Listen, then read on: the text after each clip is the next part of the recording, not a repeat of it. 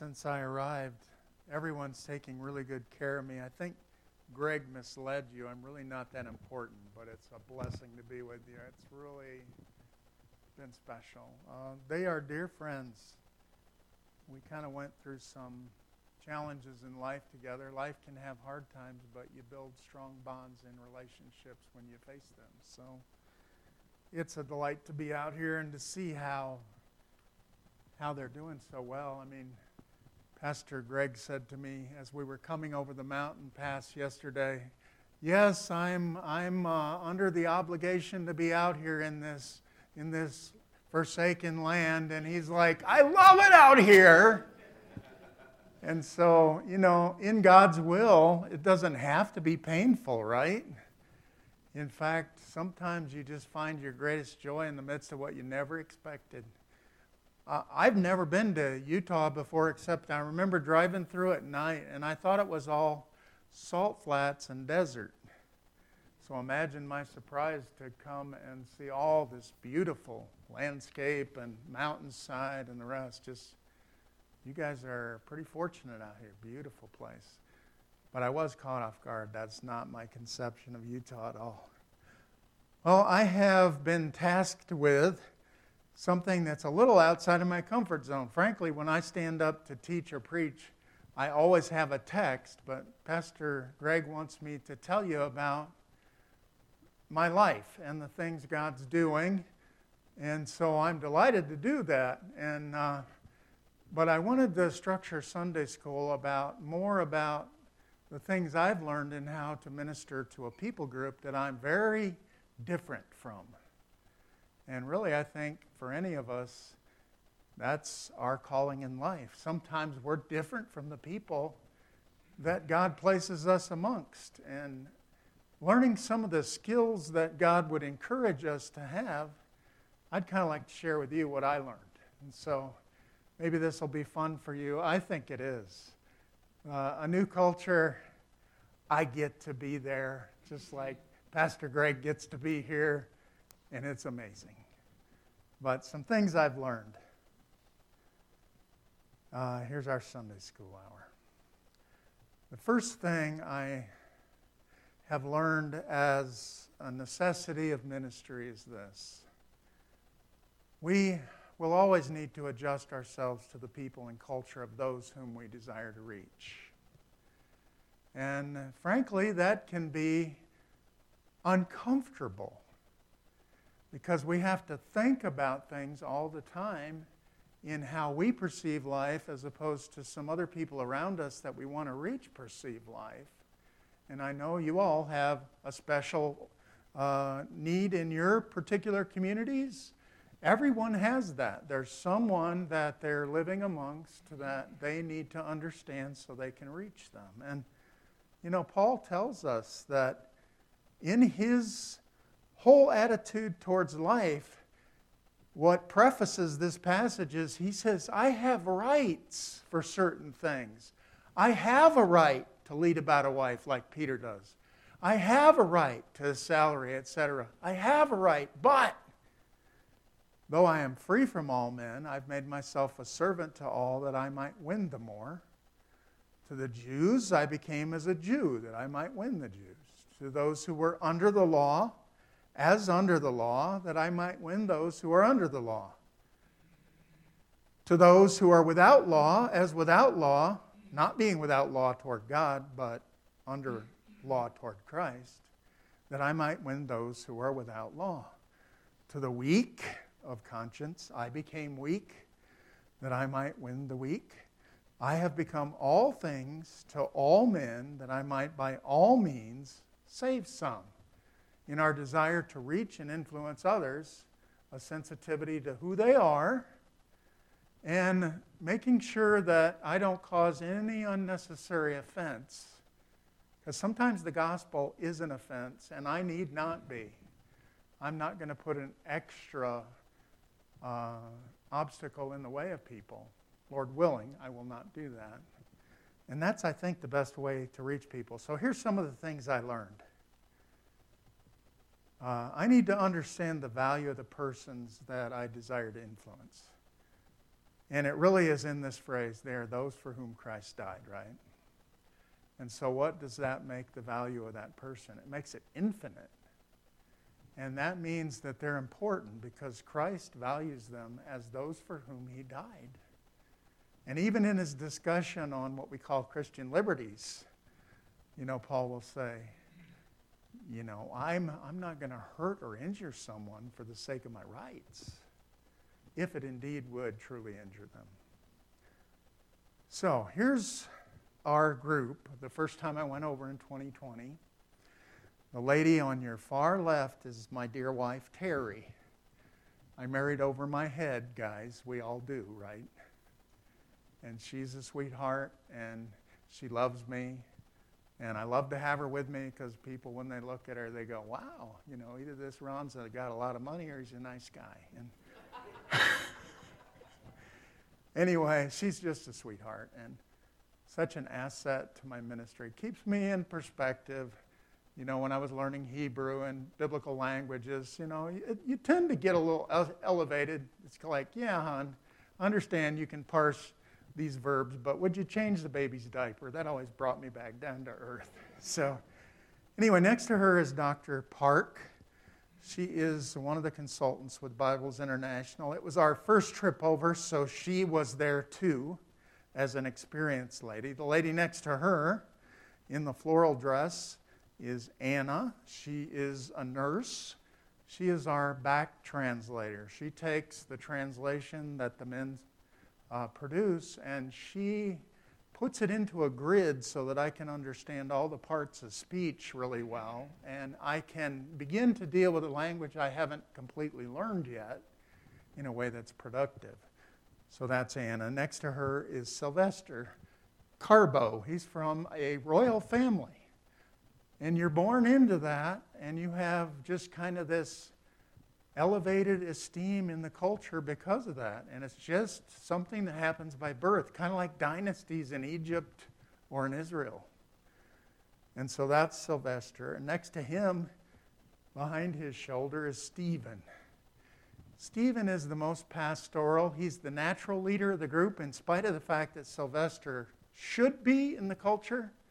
Stephen is head and shoulders in the sense of leadership and the rest.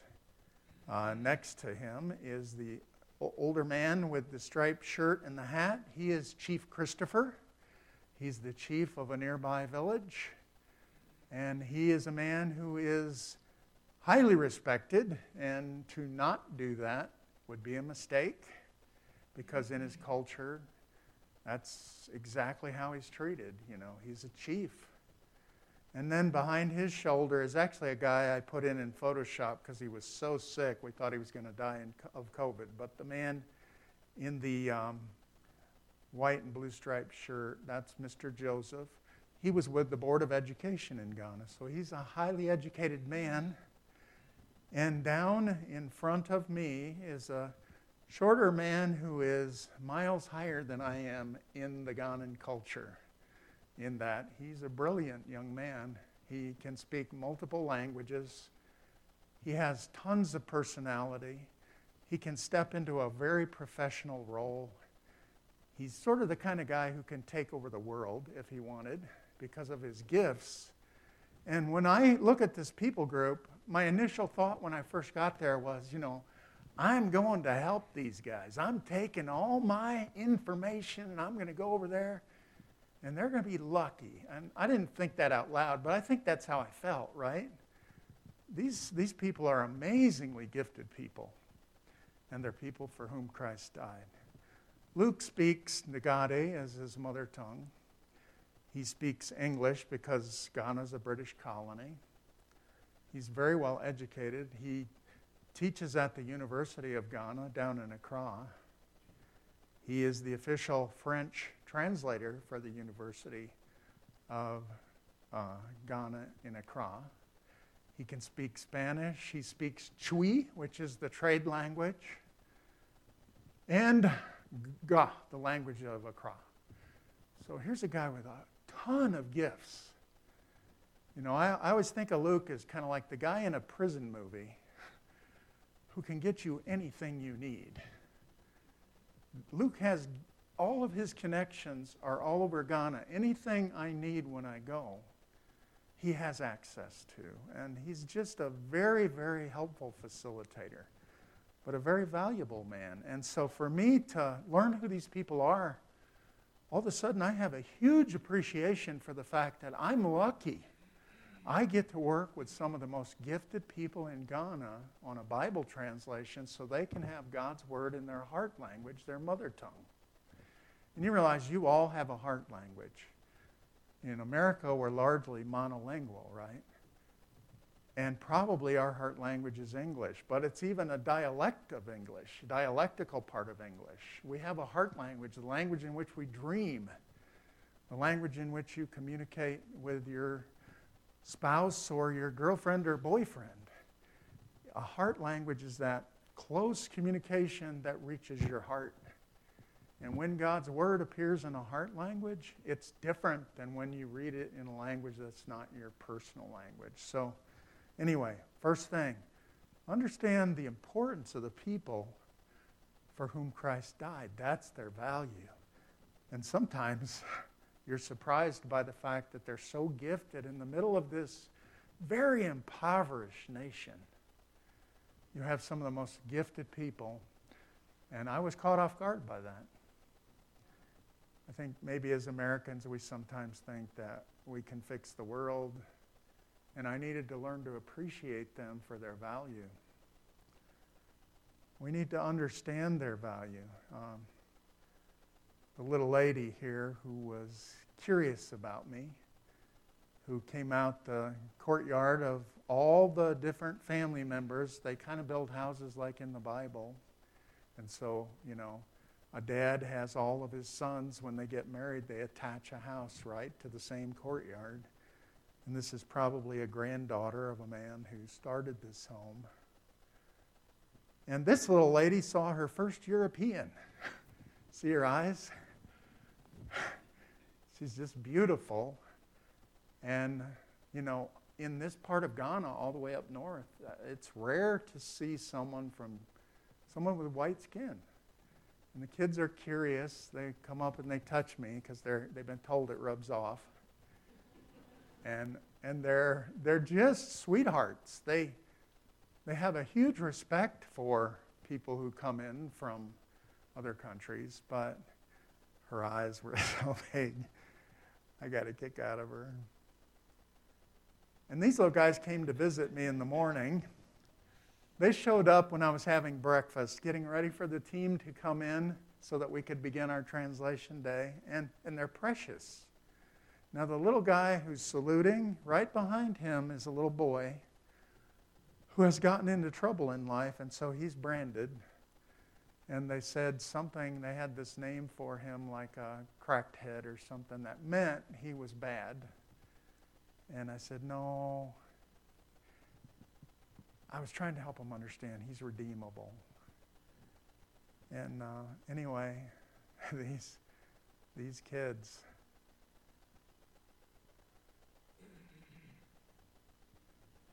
here's that boy. He was quite acrobatic. In fact, I took a little video of him because he was showing me what he could do. You can see he's kind of very impoverished. He doesn't have much. And his parents let him run around during the day because they're working real hard trying to eke out a living. And they'll work very, very hard all day long for about a buck US. And this guy, he just, he, loved the attention of somebody who would just realize he was important.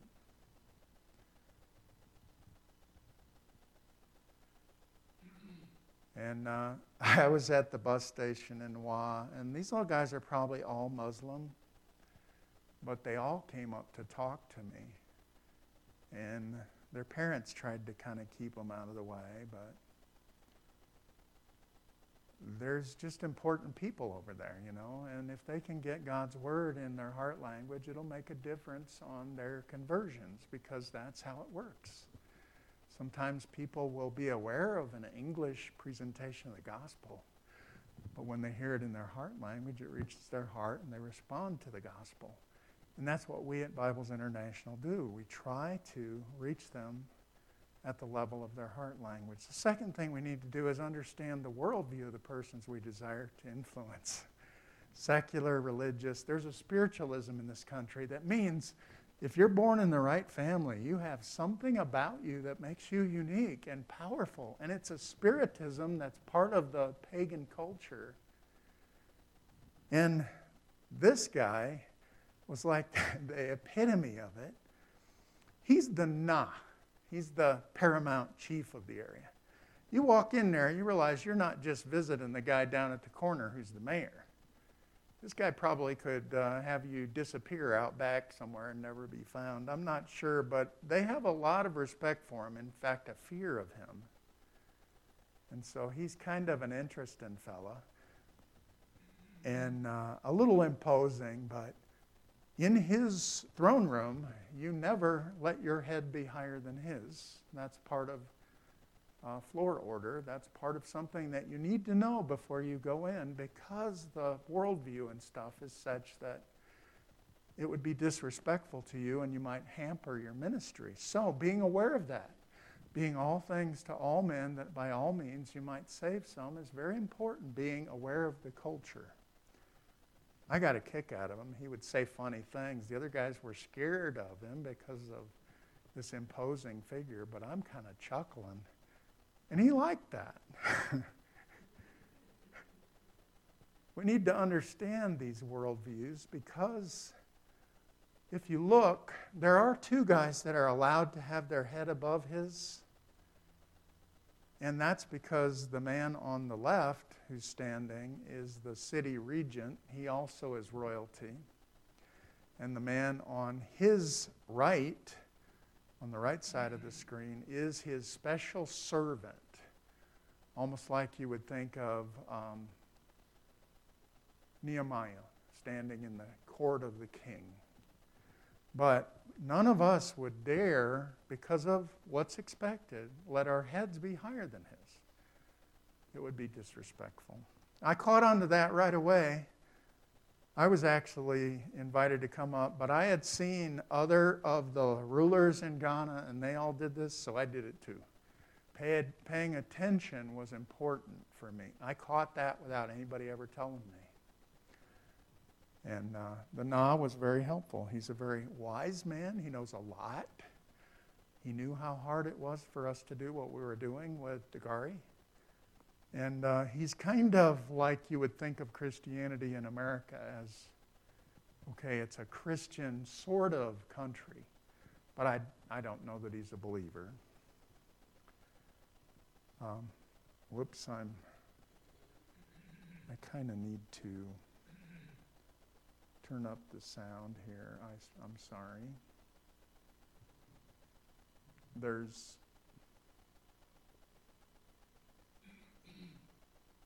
there's some noise I want you to hear, so.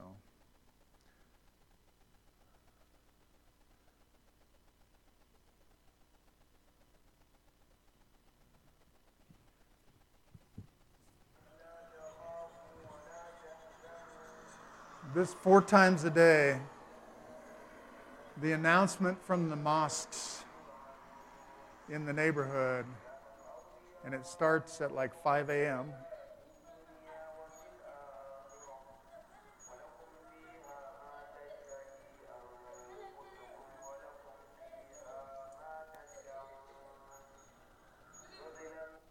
And so you sort of get used to this paganism in the background. This is Islam. They coexist.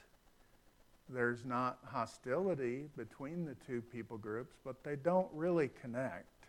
Now, if you go across the river, which is just about a mile away, Burkina Faso, if you're a believer and you practice proselytizing or if you meet for church, they, the soldiers will come in and kill you. It happened to a group of believers right before my wife and I got to town.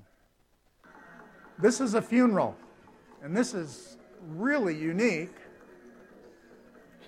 Those xylophone drums play for three days nonstop. They're tonal and they tell a story. Theoretically, the ladies are interpreting the life of this individual based on the tones of those xylophone drums.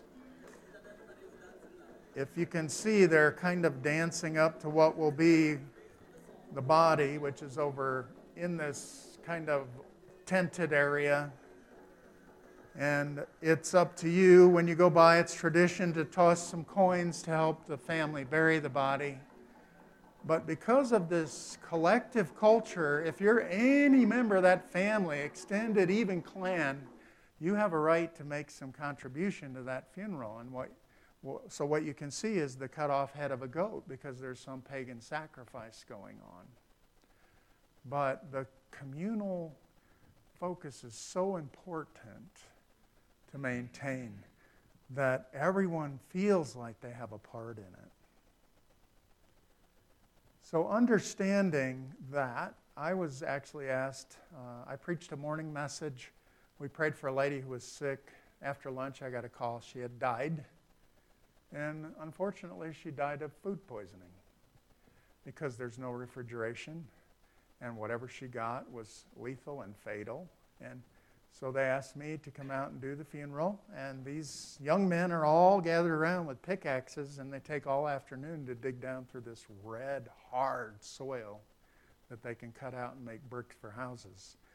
And then when they get to the bottom, they dig a crypt over and they have it ready for the funeral. And then after I preach the funeral, all the Islamics came up and paid tribute, but they're there because they're part of the community. So I had the chance to share the gospel with all these people and the hope that she had as a believer. And then they take her body and in a casket, but they take her out of the casket because they use the same one over and over and over again. They lower it down and they put her in there, and then a man climbs down and he inspects the body to make sure it's laid properly. And he goes back and reports to the women who are in the village, and they're just, this lamenting is, is so sorrowful. And then we have this uh, closure of a service where kind of a graveside, a committal service, and they put rocks in to line the body in, and then they fill that hole back up with dirt. And that's their burial process. And then for three days, they might have a funeral, just depends on the person and if there is family to put it together. But because of her illness, they were afraid she was carrying something contagious, so she was buried right away. You need to understand the philosophies and differences of a people group.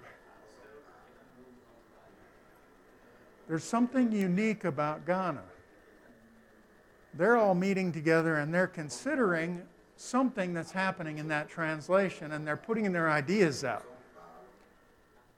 Well, then you have, now we're engaged in the, okay, the back and forth about what's right or wrong, what's best.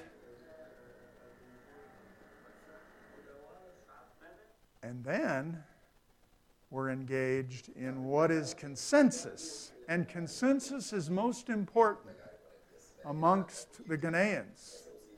In fact, the corporate consensus is way more important than any individual's opinion.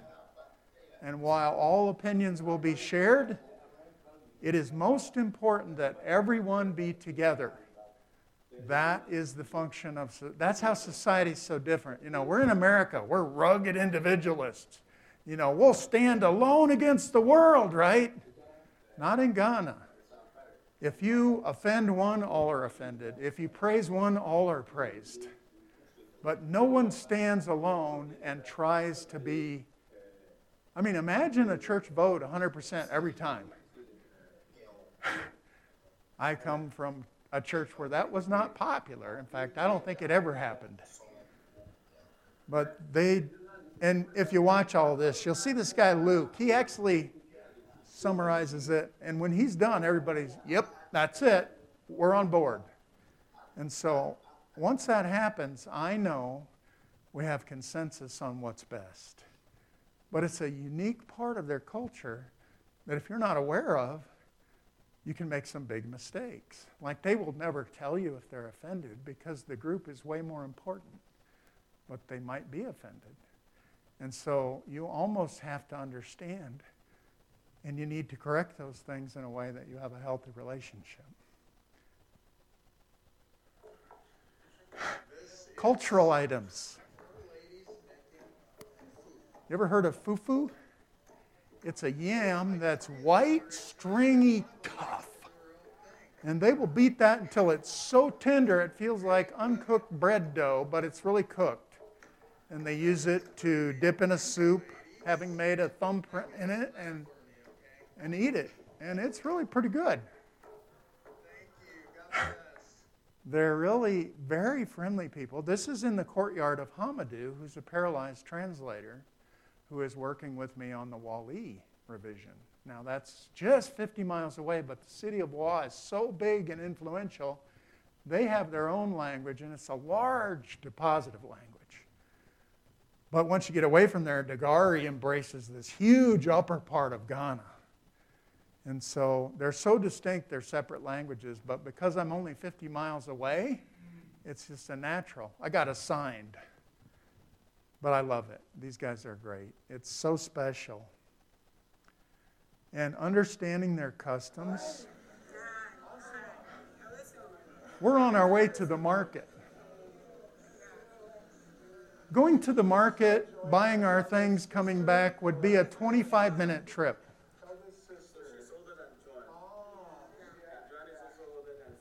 But the reality is, you have to stop and talk with everyone. It's considered rude if you don't. In fact, I found out Mr. Luke has a good 80 or 90 aunties because of how the culture works. You know, you have, you have blood aunties, and you have extended family aunties, and you have clan aunties. And it didn't take me long to figure out this guy's got way too many aunties. But if we didn't stop and greet all of them, there was no way that we would be perceived as friendly and hospitable. We would be perceived as rude. So, sorry, I got way too much audio here. But the thing is, you realize a trip to the market is going to take you two to three hours. In America, you jump in your car, you drive to the store, you get your stuff, you come home 20 minutes not in the Ghanaian culture. You're going to have to visit with everyone because nothing happens on the clock. It's all event driven. And if you want to hurry them up, you're making a terrible mistake. It's just like you couldn't be more rude. So you have to realize your clock gets put away when you go to Ghana. It's event driven. Some of you have been to Latin American countries and you have a lot of that. Ghana's way better. Everything happens when people are there. So you have a wedding and it's supposed to start at 1. It's probably going to be 3, but it won't start till everybody's there. And that's because that's how it is. And if you try and force that to be different, like the Korean lady who went over the first time with us who said to the chief, You're late. You be here on time tomorrow. nobody said anything, but you could cut the atmosphere with a knife. And all those people were offended. And I had to go to her in private and say, You need to fix this. You're not. And she was oblivious. Uh, there's something about translators that sometimes is uh, we, we die on little ant hills and mountains over truth, and sometimes we're not sensitive to bigger, bigger truths being more important than lesser truths. And so she didn't do anything other than she was trained to do. But what she didn't do was read the culture and understand being all things to all men, that you might by all means save some. Now, see this meal? Really good. That's fufu, the stuff they were beating, the big wads of dough there, it looks like. That's yam. And you take it and you dip it in the sauce. And uh, so this was given to me because I was a guest of honor. You see the eyes in the in the fish. Sorry, there, Siri. see the eyes in the fish head there.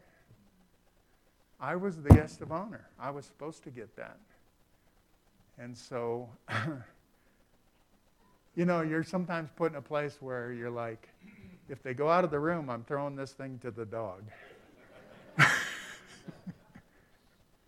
But they eat everything. This is the guinea hen, the guinea fowl. I bought them as a celebratory bird. What's a blast is I'm adventuresome. I grabbed one of those heads to pop in my mouth, and the translator grabbed my arm and said, No, do not do that. You would not like it. I took him at his word. but they give those to the kids. The guinea hen is um, at least a full day's wage. I bought two of them for 100 cedis, which would be like a week's salary for the average person. And we celebrated the chief's birthday. He had never done it before. They, he didn't even know when he was born, he had no record of it. And so we. we gave him a birthday and honored him on his birthday because I wanted to buy a celebratory bird because it was Thanksgiving the next day. And I was going to be in Ghana, so I wanted a turkey. Speaking of which, there was 12 of them on the road down there when I was on my way here. Anyway, I'm, I'm running out of uh, time, but this is us eating. And you better just join in if you really want to reach the people. So, dive in, guys. Grab your hands, right hand only. Left hand would be terribly offensive. And so, and frankly, if you're a little intimidated, get over it.